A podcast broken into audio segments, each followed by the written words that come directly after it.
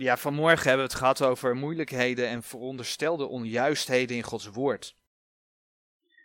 ondanks dat we zien, als we zien hoe Gods woord, ondanks dat mensen en zeker ook theologen elke keer weer proberen aan te tonen dat Gods woord niet klopt, of dat ze beweren Gods woorden beter te maken, of iets dergelijks. Als we dan zien door schrift met schrift vergelijken hoe Gods woord juist wel klopt, dan worden we overtuigd, alleen, al tenminste zo vergaat het mij wel, van het feit wat voor een bijzonder boek wij in handen hebben. Een heel bijzonder boek. Een bijzonder boek dat Gods woorden bevat, in meervoud. Het boek bevat Gods woorden. Een boek dat levend is, een boek dat leven geeft. Een boek dat door God bewaard is, door de geschiedenis heen. En nog zo'n bijzonder iets is al die profetieën in Gods woord. Dat je ook kunt zien, dat je erachter kunt komen dat het woord ook waar is, omdat het uitkomt. Gods woord is de waarheid. En nog bijzonderder wordt dat boek wanneer we beseffen dat de Heer door de details van de geschiedenissen van bijvoorbeeld het volk Israël tot ons spreekt. Een paar weken terug hebben we stilgestaan bij de geschiedenis van Abraham die zijn knecht erop uitstuurt om een bruid te zoeken voor zijn zoon Isaac. En we zagen hoe dat dan een, een, een schaduw is, die geschiedenis, hoe dat een beeld geeft van de Heer die een bruid zoekt voor zijn zoon Jezus Christus. En we zagen hoe de Heilige Geest op aarde werkt om, om, om ja, die bruid te zoeken. We zagen zelfs daardoorheen hoe we, hoe we de Bijbelse toekomstverwachting mogen, mogen kennen, daaruit mogen leven. En dat het fundament daarvan ja, Gods reddingswerk is in Jezus Christus. En dat uiteindelijk de Heere de gemeente veilig thuisbrengt. Nou, zo willen we vandaag stilstaan bij het leven van Jozef. En het mooie is dat het leven van Jozef eigenlijk één groot getuigenis is van de Heer Jezus Christus. En allereerst, we gaan straks Genesis 37 opzoeken, maar allereerst gaan we een gedeelte lezen uit Johannes 5. Nou was er gisteren een discussie op straat. En het ging erom dat er was iemand die zag alleen de evangelie als het woord van God. En wat er voor zat en wat erna zat, dat deed er allemaal niet toe. Nou, de hele Bijbel is Gods woord. Dat heeft de Heer niet voor niks gegeven. Dus het Oude Testament doet er dan niet toe wat God in het Oude Testament gezegd zou hebben. Natuurlijk leven we niet onder de wet, maar het Oude Testament is wel Gods woord. En in Johannes 5 komen we daar een heel eh, ja, mooi stukje eigenlijk over tegen. Dat gaan we lezen. Johannes 5, vers 39 tot en met 47. Onderzoek de schriften, want gij meent in dezelfde het eeuwige leven te hebben, en die zijn het die van mij getuigen. En gij wilt tot mij niet komen, opdat gij het leven moogt hebben. Ik neem geen eer van mensen. Maar ik ken u lieden, dat gij de liefde Gods in uzelf niet hebt. Ik ben gekomen in de naam mijns vaders en gij neemt mij niet aan, zo een ander komt in zijn eigen naam, die zult gij aannemen. Hoe, zult, hoe kunt gij geloven? Gij die eer van elkander neemt en de eer die van God alleen is, niet zoekt. Meent niet dat ik u verklagen zal bij de Vader. Die u verklaagt is Mozes, op welke gij gehoopt hebt. Want indien gij Mozes geloofdet, zo zoudt gij mij geloven. Want hij heeft van mij geschreven. Maar zo gij zijn schriften niet gelooft, hoe zult gij mijn woorden geloven? In de eerste plaats wordt dit gedeelte tegen het Joodse volk gesproken. Dat, toen nog toekomst, de Messias, Jezus Christus, zou gaan verwerpen. Maar tijdelijk, wat nu nog toekomst is, wel een verbond met de antichrist zal aangaan. In vers 46. Dan lezen we dat de Heer Jezus zei, want indien gij Mozes gelooft, zo zoudt gij mij geloven, want hij heeft van mij geschreven. Het zijn onder andere de geschriften van Mozes door God gegeven die getuigen van Jezus Christus. De wet van Mozes, de vijf boeken, hè? Genesis, Exodus, Leviticus, Numeri, Deuteronomium Zoals het leven van Jozef, dat wordt beschreven in het boek Genesis, dat getuigt van Jezus Christus. En het bijzondere is, als je denkt aan het woordje getuigen, wat houdt dat woordje meestal in? Getuigen is dat je iets meegemaakt hebt, dat je gezien hebt, daar getuig je van. Nou is het boek Genesis is zo'n 1500 jaar voor de geboorte van de Messias geschreven. En het getuigt van Jezus Christus. Dat had nog niet plaatsgevonden. Maar de Heer zegt het getuigt van Jezus Christus. Ik vond dat heel mooi. Want dat bewijst dat onze God boven de geschiedenis staat en alle dingen in zijn handen heeft. En hij kan getuigen van iets wat er nog komen gaat. Omdat hij alwetend is, alles weet. We hebben het over de eigen wil gehad. Het sluit de eigen wil van mensen niet uit. Maar God staat erboven. Hij weet. Hij weet wat mensen gaan besluiten. Genesis, het leven van Jozef als voorbeeld, getuigt van Jezus Christus. Gods woord is een eenheid. En ondanks dat, de ontwikkeling in God, dat we een ontwikkeling in Gods woord zien, eh, waardoor we verschillen zien, kom je uit bij het recht verdelen van Gods woord, is het een eenheid. Genesis laat bijvoorbeeld de reden zien waarom de Heer Jezus naar de aarde kwam. Maar dat gaat dus in details, die de Heer bijvoorbeeld in het leven van Jozef heeft, veel verder. De Heer zei het al tegen de Joden, als je de schriften van Mozes niet gelooft, hoe zou je dan de woorden van de Heer Jezus geloven? En dat is ook weer bijzonder om over na te denken, want Genesis bevat de scheppingsgeschiedenis. En wie gelooft er tegenwoordig nog, hè, ook onder mensen die zich christen noemen, zal me voorzichtig uitdrukken, nog in een schepping in zes dagen. Omdat God zegt, het is avond geweest, het is morgen geweest, gewone dagindeling. Wie houdt dat vast? En de Heer Jezus zegt, hoe kun je mijn woorden geloven als je Mozes schriften niet gelooft? Zie hoe ver dat gaat. Weet je waar dat, waar, uh, waarom dat in zit? Geloof jij God op zijn woord? Geloof je dat hij zijn woord bewaard heeft? Want door zijn woord kennen we Jezus Christus. Wij hebben hem niet meegemaakt. Daarom heeft hij zijn woord gegeven. Afijn, dat is niet het onderwerp van vandaag. Maar het laat wel zien hoe belangrijk dat Oude Testament ook gewoon is. Vandaag zien we dus hoe het leven van Jozef een, een, een schaduw vooruitwerpt op de Heer Jezus Christus. En ik heb het eerste uur al even Colossense 2 vers 16 en 17 gelezen waar dat ook in staat. Dat dingen in het Oude Testament. En dan gaat het daar meer om de feesten en speciale dagen. Die werpen, die laten iets zien van de toekomst. Maar dat gaat dus veel verder. Dat gaat zelfs in in de in details van een leven van bijvoorbeeld een Jozef. En laten we dan allereerst een gedeelte gaan lezen in Genesis 37. Genesis 37. Vanaf vers 1. En Jacob woonde in het land der vreemdelingschappen zijns vaders, in het land Canaan. Dit zijn Jacobs geschiedenis. Jozef, zijnde een zoon van zeventien jaar, weide de kudde met zijn broeders. En hij was een jongeling.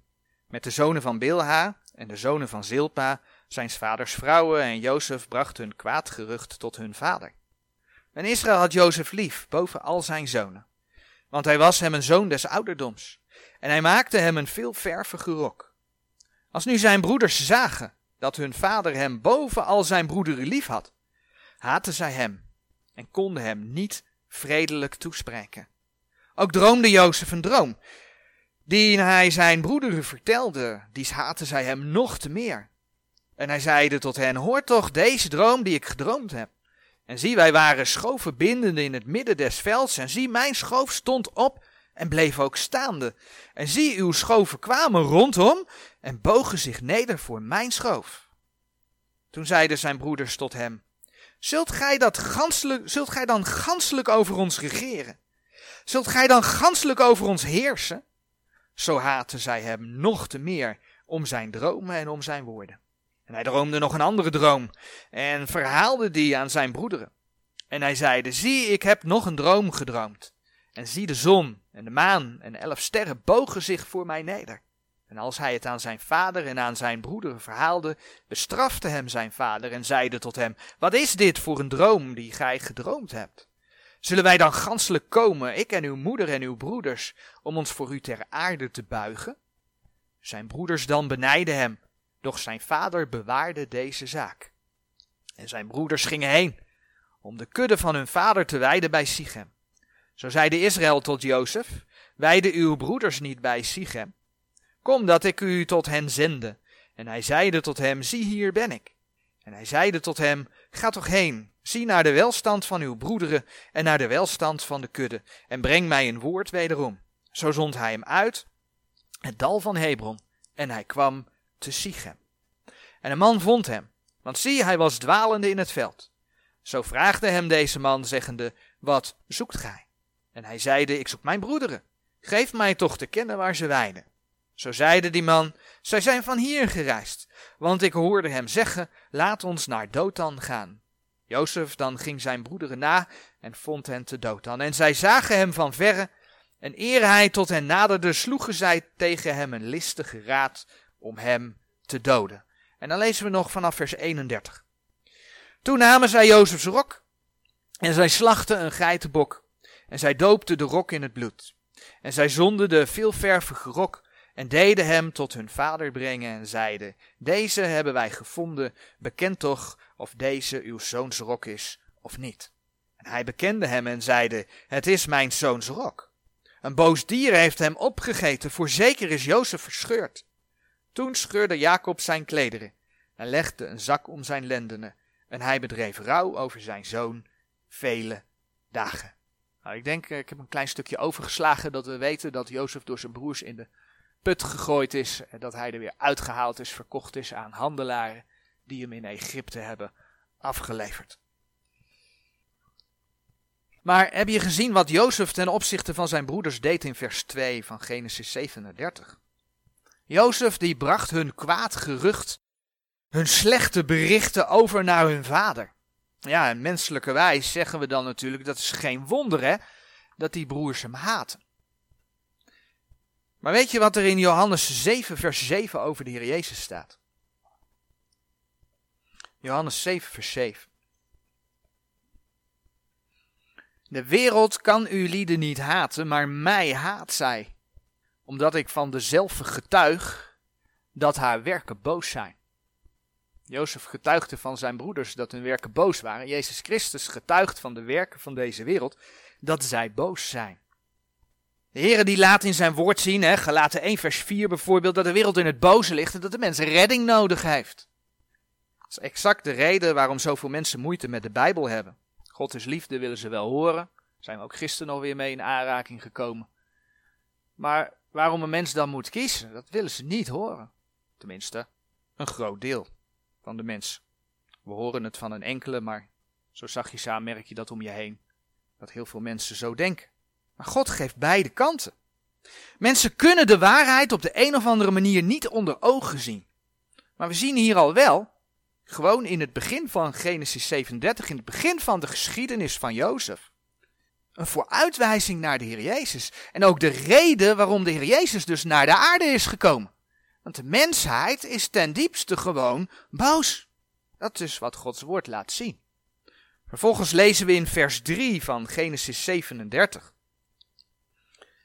dat Jacob, dat Israël, dat Jacob Jozef lief had boven al zijn zonen. Hij had Jozef lief boven al zijn zonen. En dan bladeren we naar Matthäus 17, vers 5. En dan lezen we wat er over de Heer Jezus geschreven staat. Wat God de Vader over zijn zoon zegt. Matthäus 17, vers 5. Terwijl hij nog sprak, zie een luchtige wolk heeft hen overschaduwd en zie een stem uit de wolk zeggende, deze is mijn geliefde zoon, in de welke ik mijn welbehagen heb, hoort hem. Nou, we lezen in de evangelie dat dit een aantal malen gebeurt. Dat is de getuigenis van de vader over de zoon. Uh, nu laat de Heer zien in zijn woord hè, dat iedereen die de Heer Jezus heeft aangenomen, door de wedergeboorte in Christus is, dat hij Gods kind is. Maar deze tekst staat van de Zoon, Jezus Christus, geschreven. Hij is God. En de Heer Jezus was zonder zonde, kon daardoor voor onze zonde sterven en opstaan om zijn kinderen Gods rechtvaardigheid te geven. En door dat verlossingswerk zegt bijvoorbeeld uh, Filippenzen 2 vers 8, sorry, Filippenzen 2 vers 9. Daarom heeft hem ook God uitermate verhoogd en heeft hem een naam gegeven welke boven alle naam is. Deze is mijn geliefde zoon. In vers 4 van uh, Genesis 37 zien we dat Jozefs broers hem haten en niet in vrede met hem konden spreken. Nou, laten we naar Johannes 15 bladeren. Johannes 15, vers 24 eh, en 25.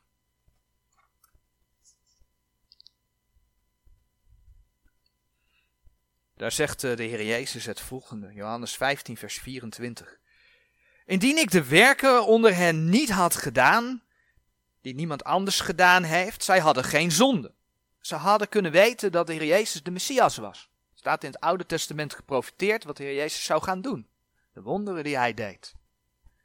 Maar nu hebben zij ze gezien en beide mij en mijn vader gehaat. Maar dit geschiet opdat het woord vervuld worden dat in hun wet geschreven is. Zij hebben mij zonder oorzaak gehaat. Nou, dat ze de Heeren zouden haten zonder oorzaak staat onder andere in Psalm 35 vers 19. Dus wat er met de Heer Jezus gebeurde is in dit geval een vervulling van onder andere een psalmvers. Maar in Jozefs leven zien we dat uitgebeeld. We hebben er in Johannes 5 reeds van gelezen waar die haat ook toe leidde voor het Joodse volk. Namelijk dat Israël haar heren niet heeft aangenomen, terwijl ze, ja, over niet al te lange tijd, denk ik, als we naar de wereldgeschiedenis kijken, wel met de antichrist in zee gaan. Net als de hele wereld.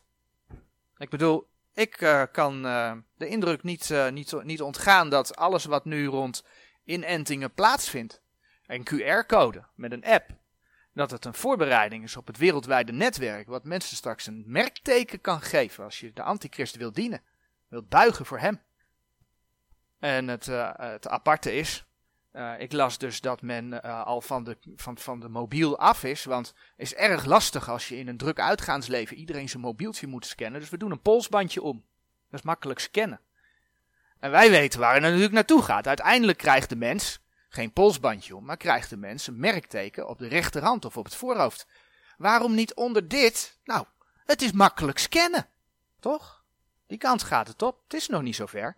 De antichrist is er nog niet. Dus nee, de inenting is nog steeds niet het merkteken van het beest. Dat heb ik niet gezegd. Maar de voorbereidingen zijn er wel. We zien het gewoon komen. Het gaat snel. In vers 7 van Genesis 37 zien we dat Jozef droomt. dat al die schoven die om hem, uh, om hem heen gaan staan en die gaan dan voor zijn schoof die rechtop blijft staan, gaan ze buigen. En we weten dat dat in zijn leven in vervulling is gegaan. Dat zijn broers, die, die, die dat helemaal niet zagen zitten. Kom nou, we gaan toch niet voor jou buigen. Die hebben voor hem gebogen. Zo weten we dat Israël ook voor de Heer Jezus gaat buigen. Ze gaan tot bekering komen. Maar er staat bijvoorbeeld in Filippenzen, ik haalde Filippenzen 2 al even aan, Filippenzen 2 vers 10 en 11. We weten dat elke knie zich zal buigen voor Jezus Christus. Filippenzen 2 vers 10 en 11 opdat in de naam van Jezus zich zou buigen alle knie dergenen die in de hemel en die op de aarde en die onder de aarde zijn. Alle knie. En alle tong zou beleiden dat Jezus Christus de Heer is tot heerlijkheid Gods des Vaders. En dan zien we in vers 8 als voorlopig laatste voorbeeld nog staan van Genesis 37, uh, eh, vers 8. Zult gij dan ganselijk over ons regeren? Zult gij dan ganselijk over ons heersen? Een vraag vol ongeloof en afschuw. En in Johannes 19, eh, vers 15, in de lijdensgeschiedenis van de Heer Jezus, lezen we dat de overpriesters tegen Pilatus het volgende zeiden. Maar zij riepen, neem weg, neem weg, kruis hem. Johannes 19, vers 15. Pilatus zeide tot hen, zal ik uw koning kruisigen? En de overpriesters antwoordden, wij hebben geen koning dan de keizer. De Joodse leiders die dat uitspreken, wij hebben geen koning dan de keizer. Dat waren de mensen die in die tijd met Gods woord bezig waren, die de wet kenden. En dan moet je weten wat er in de wet staat. Deuteronomium, zoek maar eens op, Deuteronomium 17 vers 15. Deuteronomium 17 vers 15. Zo zult gij ganselijk tot koning over u stellen, dien de Heere uw God verkiezen zal. Uit het midden uw broederen zult gij een koning over u stellen. Gij zult, u niet gij zult niet vermogen over u te zetten een vreemde man, die uw broeder niet zij. wat zegt het Joodse volk? Geef ons de keizer maar. Een heidens man die de afgoden vereert. Geef ons de keizer maar. Niemand anders is onze koning. Die tekst hadden ze moeten kennen. Ze kenden de wet toch? Maar alles liever dan de door God gestuurde Messias. En dan lezen we in Handelingen 4, vers 27.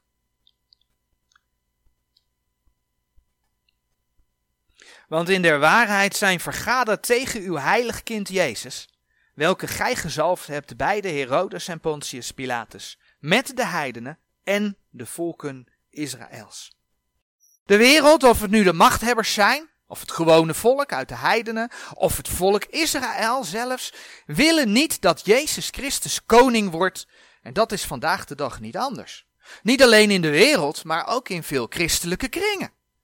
Daar zien we dat bijvoorbeeld het duizendjarige vrederijk, dat de Heer letterlijk koning wordt op aarde, letterlijk gaat regeren, het wordt gewoon ontkend. Zo niet ten vurigste bestreden. In katholieke kring, dan noemt men de paus de plaatsvervanger van Jezus Christus op aarde. Terwijl eigenlijk de hele Bijbel ervan getuigt dat de Heer Jezus koning gaat worden. En dat begint al bij de profeten in het Oude Testament. Maar nee, het begint al bij Jozef in Genesis profeten in het Oude Testament. Bij de geboorte van de Heer Jezus wordt het geprofiteerd en het Bijbelboek Openbaring bevestigt het. Oh, maar weet je, dat moet je zo niet lezen, is de reactie dan. De Bijbel is een moeilijk boek. Dat heeft een andere betekenis. Weet je, wij mensen, wij mensen, wij moeten het koninkrijk verspreiden. Maar weet je wat het probleem hiermee is? En dat hebben we in Johannes 5, vers 43 gelezen. Jezus zegt, de Heer Jezus zegt, Ik ben gekomen in de naam mijns vaders, en gij neemt mij niet aan. Zo een ander komt in zijn eigen naam, dien zult gij aannemen. Dat is wat er plaatsvindt. En niet alleen de Joden gaan de grote verdrukking door, niet alleen de heidenen gaan de grote verdrukking in, omdat ze de Heeren niet kennen. Er zijn zoveel mensen religieus. ze willen nog wel naar de kerk gaan, maar ze hebben nooit bewust zelf de Heer Jezus aangenomen. er zijn kerken die prediken, ik, ik ga daar zo meteen even iets van noemen, die prediken MBV-gehalte. Geloven niet dat Jezus opgestaan is. Nooit de Heer Jezus leren kennen. Er gaan de grote verdrukking door, want ze zijn niet wederom geboren. En als hen altijd voorgehouden is dat er wel een Messias-principe is. Bedoel, wordt ook in New Age kringen geleerd. Wordt ook bij de moslims geleerd, hè, dat er een Messias komt. Andere richtingen. India. Ook. Iets wat met vrede te maken heeft. Zonder op het Bijbelse plaatje te wijzen. Dan is de kans groot dat de religieuzen gevangen worden door de antichrist. En ik bedoel niet degene die in de grote verdrukking tot geloof gekomen worden, letterlijk gevangen genomen worden en onthoofd worden, want dat zegt de Bijbel. Nee, ik bedoel dat ze in de ban komen van de antichrist. En dat ze het merkteken gaan aannemen, omdat ze denken dat de Messias gekomen is. En dat is wat er gaande is. De Heer Jezus zei, Zo'n ander komt in zijn eigen naam, die zult gij aannemen. Als we dan zien dat in een jongere Bijbel, hè, samenwerking van de EO en het Nederlands Bijbelgenootschap, de nieuwe wereldorde gewoon letterlijk als uitleg van een, een Bijbeltekst genoemd wordt. De nieuwe wereldorde. Hè? Onze Bijbel spreekt over de nieuwe hemel en de nieuwe aarde. Nee, daar wordt de term de nieuwe wereldorde voor gebruikt. Dat de MBV Studiebijbel, die ik ook wel eens eerder heb aangehaald, beschrijft ook de nieuwe wereldorde die gaat komen. En de BGT spreekt in de Bijbeltekst zelf over Gods nieuwe wereld. Zie je de lijn? Voorin dit ding staat ook dat het uitgegeven wordt onder uh, de samenwerking van de United Bible Societies. Wij leven in deze wereld onder de United Nations. United Bible Societies. Die gaan maar één kant op. Dat is waar de Bijbel tegen waarschuwt. Maar je ziet het dus in, in, in die, die boeken. zijn geen Bijbels, in die boeken zie je dat staan. Men verwacht een nieuwe wereld. Dat past toch precies bij wat onze, onze presidenten en, en, en, en onze uh, premiers en onze pausen allemaal zeggen. Er komt een nieuwe wereldorde. Dat gaat er komen. Maar het is niet de nieuwe hemel en de nieuwe aarde. Ook Israël zal dat verbond met de antichrist aangaan. Dat is wat er gaande is in de wereld. Die niet naar Gods woord wil luisteren. Die eruit haalt wat ze niet aanstaat. En zo zien we dus, ja, door naar te kijken naar Jozef, de reacties van Jozefs broers op de Heer Jezus. Een schaduw vooruit van wat er komen gaat. En dan hebben we het nog maar over de kleine details in het leven van Jozef. Allerlei kleine details die in het leven van de Heer Jezus terug te vinden zijn. Die in, in, in de geschiedenis terug te vinden gaan zijn. Maar het blijft niet bij die genoemde details. En ik heb ze niet allemaal zelf geteld. Maar uh, afhankelijk van degene die dat wel uh, daar een poging toe hebben gedaan. Er schijnen 80 tot 150 van die details in het leven van Jozef. Daar heb je het alleen maar over de laatste 13, 13 hoofdstukken van Genesis. 80 tot 150 details te zitten in het leven van een man die vooruitwijzen naar de Heer Jezus Christus. En wij zijn nog maar acht versen ver in Genesis 37 en we hebben al zoveel overeenkomsten, zoveel vooruitwijzingen gezien. Eigenlijk een soort van profetieën, die allemaal 1500 jaar voor de geboorte van de Heer Jezus op schrift gesteld zijn en, en nog daarvoor dus gebeurd zijn. En dan hebben we het nog niet eens over al die directe profetieën die de Heer gegeven heeft. over de eerste komst van de Heer Jezus letterlijk uitgekomen. Nogmaals, wat hebben wij een bijzonder boek. Het boek van onze God die boven de geschiedenis staat, die de geschiedenis stuurt en die zijn woord gegeven heeft. Inclusief de informatie, de bemoedigingen, de waarschuwingen van wat komen gaat. En ja, de Heer heeft mensen gebruikt om zijn woord te boek te stellen, dat klopt. Maar hij heeft zelf zijn woorden gegeven. Daar getuigt zijn woord van. En ja, als je naar de waarheid kijkt en hoe het klopt en hoe het in elkaar zit, dat kan maar één zijn die, die dat heeft bewerkt. Dat is God die daarboven staat, die alles weet. 2 Timotheus 3 vers 16. hele bekende tekst. Hij komt op de dia. We hebben natuurlijk veel vaker gelezen, maar al de schrift is van God ingegeven, al de schrift. En is nuttig tot lering, tot wederlegging, tot verbetering, tot onderwijzing die in de rechtvaardigheid. Maar al de schrift is van God ingegeven. In de Bijbel is geen mens aan het werk, maar de Heer God. Hij is alwetend. En hij heeft je zijn woord gegeven, zijn plan van alfa tot omega. En gezegd, doe er wat mee. Geef er acht op. Bestudeer het. Verdeel het op een rechte wijze. 2 Timotheus 2 vers 15. Want dan kom je niet beschaamd uit. Terug naar het leven van Jozef. In Genesis 37 eh, vers 12 tot en met 14. Daar lezen we dat Jozef de opdracht van zijn vader kreeg om zijn broers te gaan opzoeken om te zien hoe het met zich ging. Zijn broers waren met de kudde onderweg en Jozef moest dus even polshoogte gaan nemen. En dan lezen we in vers 15. En een man vond hem, want zie hij was dwalende in het veld, zo vraagde hem deze man zeggende, wat zoekt gij? Nou, hij wordt dan doorgestuurd naar Dothan, en ja, in Dothan vindt hij zijn broers. Dat is vers 17. Even een boodschap voor pa doen. Ja, als wij de kinderen een boodschapje laten doen, is het even naar de supermarkt in de buurt. Maar Jozef gaat even een boodschapje doen voor pa. Hij is van Hebron naar Sichem naar Dothan gegaan. Ik heb dat opgezocht. Hebron, dat ligt helemaal nog onder Jeruzalem. Op de hoogte van de helft van de Dode Zee. Terwijl Sichem, nou dat ligt zo tussen, hoe heet dat meer? Meer van uh, Tiberias geloof ik. En, dan, en, de Dode Zee. Daar in het midden daar ligt, uh, ligt ergens Sichem. En dan nog weer een stukje noordelijker, daar ligt, uh, daar ligt Dothan. Als je dat zo hemelsbreed gaat bekijken, heeft Jozef meer dan 100 kilometer afgelegd. Meer dan 100 kilometer en die bewegwijzering die we vandaag kennen, die zal er ook niet geweest zijn. Ga jij eens even kijken hoe het met je broers is. En dat te voet. Ik denk dat dat wel een aantal uh, dagreizen geweest zullen zijn. Afijn, na alle moeite, dan komt Jozef bij zijn broers. En wat lezen we dan in, uh, in vers 18? En zij zagen hem van verre. En eer hij tot hen naderde, sloegen zij tegen hem een listige raad om hem te doden. Jozef was niet gewenst bij zijn broers.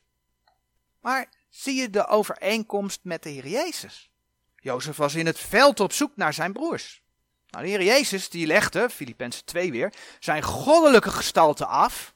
Zijn lichaam legde hij af. En nam een menselijke gedaante. Hij legde niet zijn godheid af, hè? En nam een menselijke gedaante, menselijke gestalte, lichaam nam hij aan. Dat is Filippenzen 2, vers 6 tot en met 8. En de Heer Jezus kwam, om het zo te zeggen, in het veld van deze wereld. En dat is ook geen eigen uitleg of interpretatie. Als je in de gelijkenissen gaat kijken, dan lees je bijvoorbeeld Matthäus 13, vers 38, gelijkenis van het onkruid, dat de akker vergeleken wordt met de wereld. Dus de akker of het veld, dat is een type van de wereld. Jezus Christus kwam in het veld van de wereld om, zoals Lucas 19, vers 10 zegt.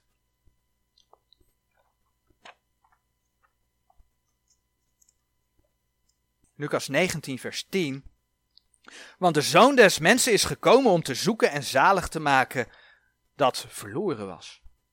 Nou, onlangs hebben we bij de wijsheid stilgestaan. Dat was vorige week nog. We hebben bij de wijsheid stilgestaan. En hebben we gezien dat in de Heer Jezus al de schatten der wijsheid en der kennis verborgen zijn. Dat is Colossense 2 vers 3. Maar kijk in, in Genesis 41 wat dan de farao van Egypte tegen Jozef zegt.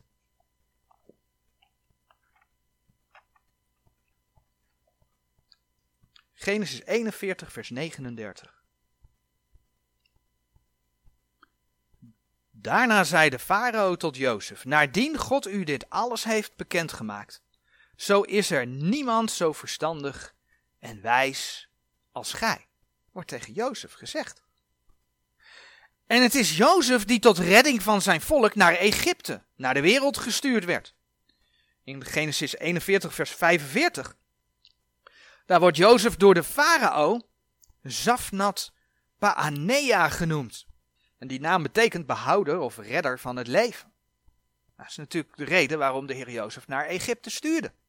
Israël kreeg te eten. Maar daardoor kregen ook Egypte en ook andere landen te eten. Kijk maar in vers 57 van Genesis 41. En dan lezen we in Genesis 45 dat Jozef zijn broers geruststelt. En dan zegt hij tegen ze: maar nu, wees niet bekommerd en de toren ontsteken niet in uw ogen, omdat gij mij hierheen verkocht hebt. Want God heeft mij voor uw aangezicht gezonden, tot behoudenis des levens. Nou, daar kun je ook Genesis 47, vers 25 bij opzoeken. Daar staat iets desgelijks.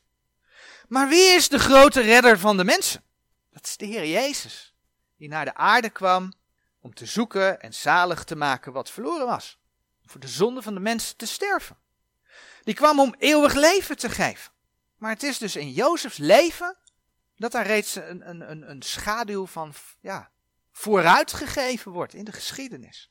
Ja, en dan komt de vraag tot wie was Jezus Christus in eerste instantie gezonden? Nou, tot het huis Israëls. Als je in uh, Matthäus 15, vers 24 kijkt, kom je op meerdere plekken ook in de evangelie tegen. Maar hier staat het ook, Matthäus 15, vers 24, de geschiedenis van de Canaanese vrouw. En daar zegt de Heer Jezus tegen haar, ik ben niet gezonden. Sorry, de, de Heer Jezus zegt het tegen zijn discipelen. Ik ben niet gezonden dan tot de verloren schapen van het huis Israëls. De Heer Jezus kwam in eerste instantie voor het volk Israël. Matthäus 15, vers 24. Dat is dus in eerste instantie de gang van zaken. Wat zien we nou in de gemeentetijd? Dat de Heer Jezus ten eerste een gemeente verzamelt. Zijn lichaam bestaande uit gelovige Jood, maar in Handelingen 13 vers 46 wordt gezegd, aangezien de Joden het evangelie verstoten, keren wij ons tot de heidenen. En dat is dan wat je in deze tijd ook ziet. Het zijn met name de heidenen die tot geloof komen. Wat niet wegneemt overigens, dat is dan het mooie van de geschiedenis van de Canaanese vrouw, dat de Heer wel degelijk laat zien dat als iemand gelooft in hem, ook toen, dat hij uh, er ook voor die vrouw was. Dat hij die vrouw hielp. Maar wat zien we? Net als Jozef werd de Heer Jezus, hè, die dus in eerste instantie voor zijn volk kwam, door zijn broers verworpen. Nou, in de gelijkenissen behandelt de Heer Jezus het ook. Bladeren we naar Lucas 20. Gelijkenis van de boze wijngaardeniers. Waar de Heer de volgende uitspraak doet in Lucas 20, vers 13 en 14.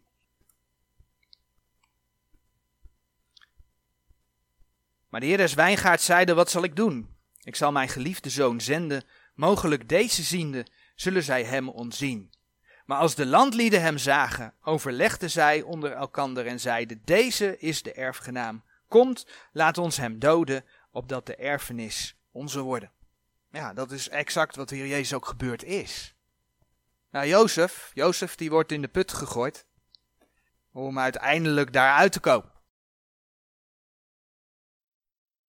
En onderkoning van Egypte te worden. En wat zijn broers eerst niet zagen zitten. Ja, dat hebben ze wel gedaan. Namelijk buigen voor Jozef. In uh, Genesis uh, 42, vers 6 lezen we dat uh, de broers bogen voor de onderkoning. Genesis 42, vers 6. En als je dan Genesis verder door gaat lezen, dan zie je dat ze het niet één keer gedaan hebben. Genesis 42, vers 6. Jozef nu was regent over dat land. Hij verkocht aan al het volk des lands. En Jozefs broederen kwamen en bogen zich voor hem, met de aangezichten ter aarde. Ja, zo is de Heer Jezus opgestaan uit de dood. Hij is naar de Vader gegaan, hij is plaats aan het bereiden. Waarom? Om ons eens te komen halen. Om ons tot zich te nemen. En uiteindelijk met de zijne terug te keren en te heersen als koning der Joden in deze wereld, in het duizendjarige vrederijk. En misschien is dan wereld niet de goede term, bijbels gezien. Op deze aarde. Als je over wereld gaat, dan heb je het ook over het wereldsysteem. En over de God van deze wereld. De Heer gaat regeren op deze aarde.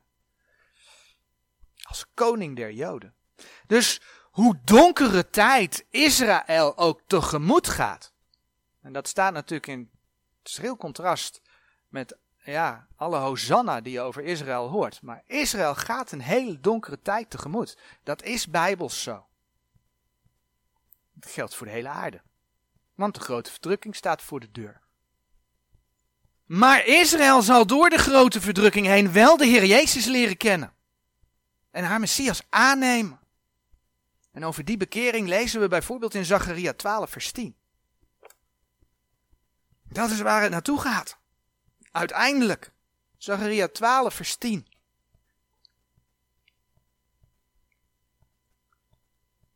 Doch over het huis Davids en over de inwoners van Jeruzalem zal ik uitstorten de geest der genade en der gebeden. En zij zullen mij aanschouwen die zij doorstoken hebben. En zij zullen over hem rouw klagen als met de rouw klagen over een enige zoon. En zij zullen over hem bitterlijk kermen, gelijk men bitterlijk kermt over een eerstgeborene. Zoals de broers van Jozef voor hem bogen, zo zal Israël buigen voor haar heren.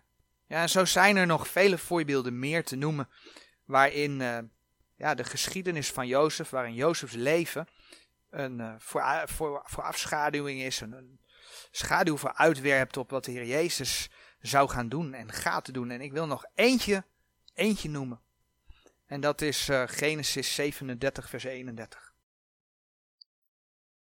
In Genesis 1, 37 vers 31, toen lezen we, toen namen zij Jozefs rok en zij slachten een geitenbok en zij doopten de rok in het bloed. Nou, wat is er zo bijzonder aan deze tekst? Dan moet je je de vraag stellen, van wie is de kleding in de Bijbel ook gekleurd door bloed? Ik denk dat de vraag niet heel moeilijk is. Dat is de kleding van Jezus Christus. Op het moment dat hij terugkomt naar de aarde om zijn koningschap op zich te nemen.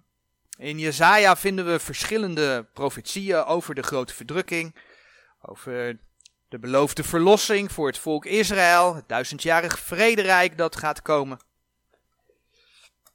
En zelfs over het eeuwig koninkrijk daarna, dus de nieuwe hemel en de nieuwe aarde. En dan lezen we bijvoorbeeld in Jezaja 61, sorry, Jezaja 63. De volgende versen. Ik kan niet missen over wie dat gaat. Jezaja 63 vanaf vers 1. Wie is deze die van Edom komt met besprenkelde klederen van Bosra? Deze die versierd is in zijn gewaad, die voortrekt in zijn grote kracht. Ik ben het die in gerechtigheid spreekt, die machtig bent te verlossen. Waarom zijt gij rood aan uw gewaad en uw klederen als van een die in de wijnpers strijdt? Ik heb de pers alleen getreden en er was niemand van de volken met mij. En ik heb hen getreden in mijn toren en heb hen vertrapt in mijn grimmigheid. En hun kracht is gesprengd op mijn klederen en al mijn gewaad heb ik bezoedeld. Want de dag der wraken was in mijn hart en het jaar mijner verloste was gekomen. En ik zag toe en er was niemand die hielp. En ik ontzette mij en er was niemand die ondersteunde. Daarom heeft mijn arm mij heil beschikt en mijn grimmigheid die heeft mij ondersteund. En ik heb de volken vertreden in mijn toren en ik heb hen dronken gemaakt in mijn grimmigheid en ik heb hun kracht ter aarde doen nederdalen. Dat is diezelfde Heere die uit liefde voor zijn vijanden zijn leven gaf om hen te redden. Dat is diezelfde Heere die nu nog steeds geduldig is, omdat hij niet wil dat mensen verloren gaan. Maar er komt een moment dat het voor hem genoeg is, dan gaat hij ingrijpen. En dan weten we natuurlijk hè, dat tussen de opname van de gemeente en het moment dat de Heere terug gaat komen, dat er nog zich van alles moet afspelen. Maar uiteindelijk komt de Heer terug en rekent af met zijn vijanden. En ja, het is openbaring 19 dat daarover schrijft. In openbaring 19 vers 11 lees je dat de hemel open gaat en dat de Heer terugkomt. En ik zag de hemel geopend en zie een wit paard en die op hetzelfde zat was genaamd getrouw en waarachtig. En hij oordeelt en voert krijg in gerechtigheid. En dan zegt vers 13. En hij was bekleed met een kleed dat met bloed geverfd was. En zijn naam wordt genaamd het woord Gods. En vervolgens, vers 15 en 16. En uit zijn mond ging een scherp zwaard, opdat hij daarmee de heidenen slaan zou. En hij zal hen hoeden met een ijzeren roede. En hij treedt de wijnpersbak van de wijn des toorns en der gramschap des almachtige gods. En hij heeft op zijn kleed en op zijn dij deze naam geschreven. Koning der koningen en Heere der heren. Al ziet het er nu in deze wereld niet naar uit. Al weten we dat het eerst nog slimmer gaat worden op deze wereld. De Heer overwint. En hij gaat krijgen waar hij recht op heeft. Hij gaat koning worden op deze aarde. Hij gaat regeren. In een rijk van vrede. Duizendjarig vrederijk. Maar hebben wij niet een geweldig boek? Een geweldig boek van de Heere God gekregen. Waarin je ziet dat hij in zulke details zelfs dingen in zijn hand heeft. Hij de geschiedenis stuurt. Dat hij de geschiedenis leidt. Amen.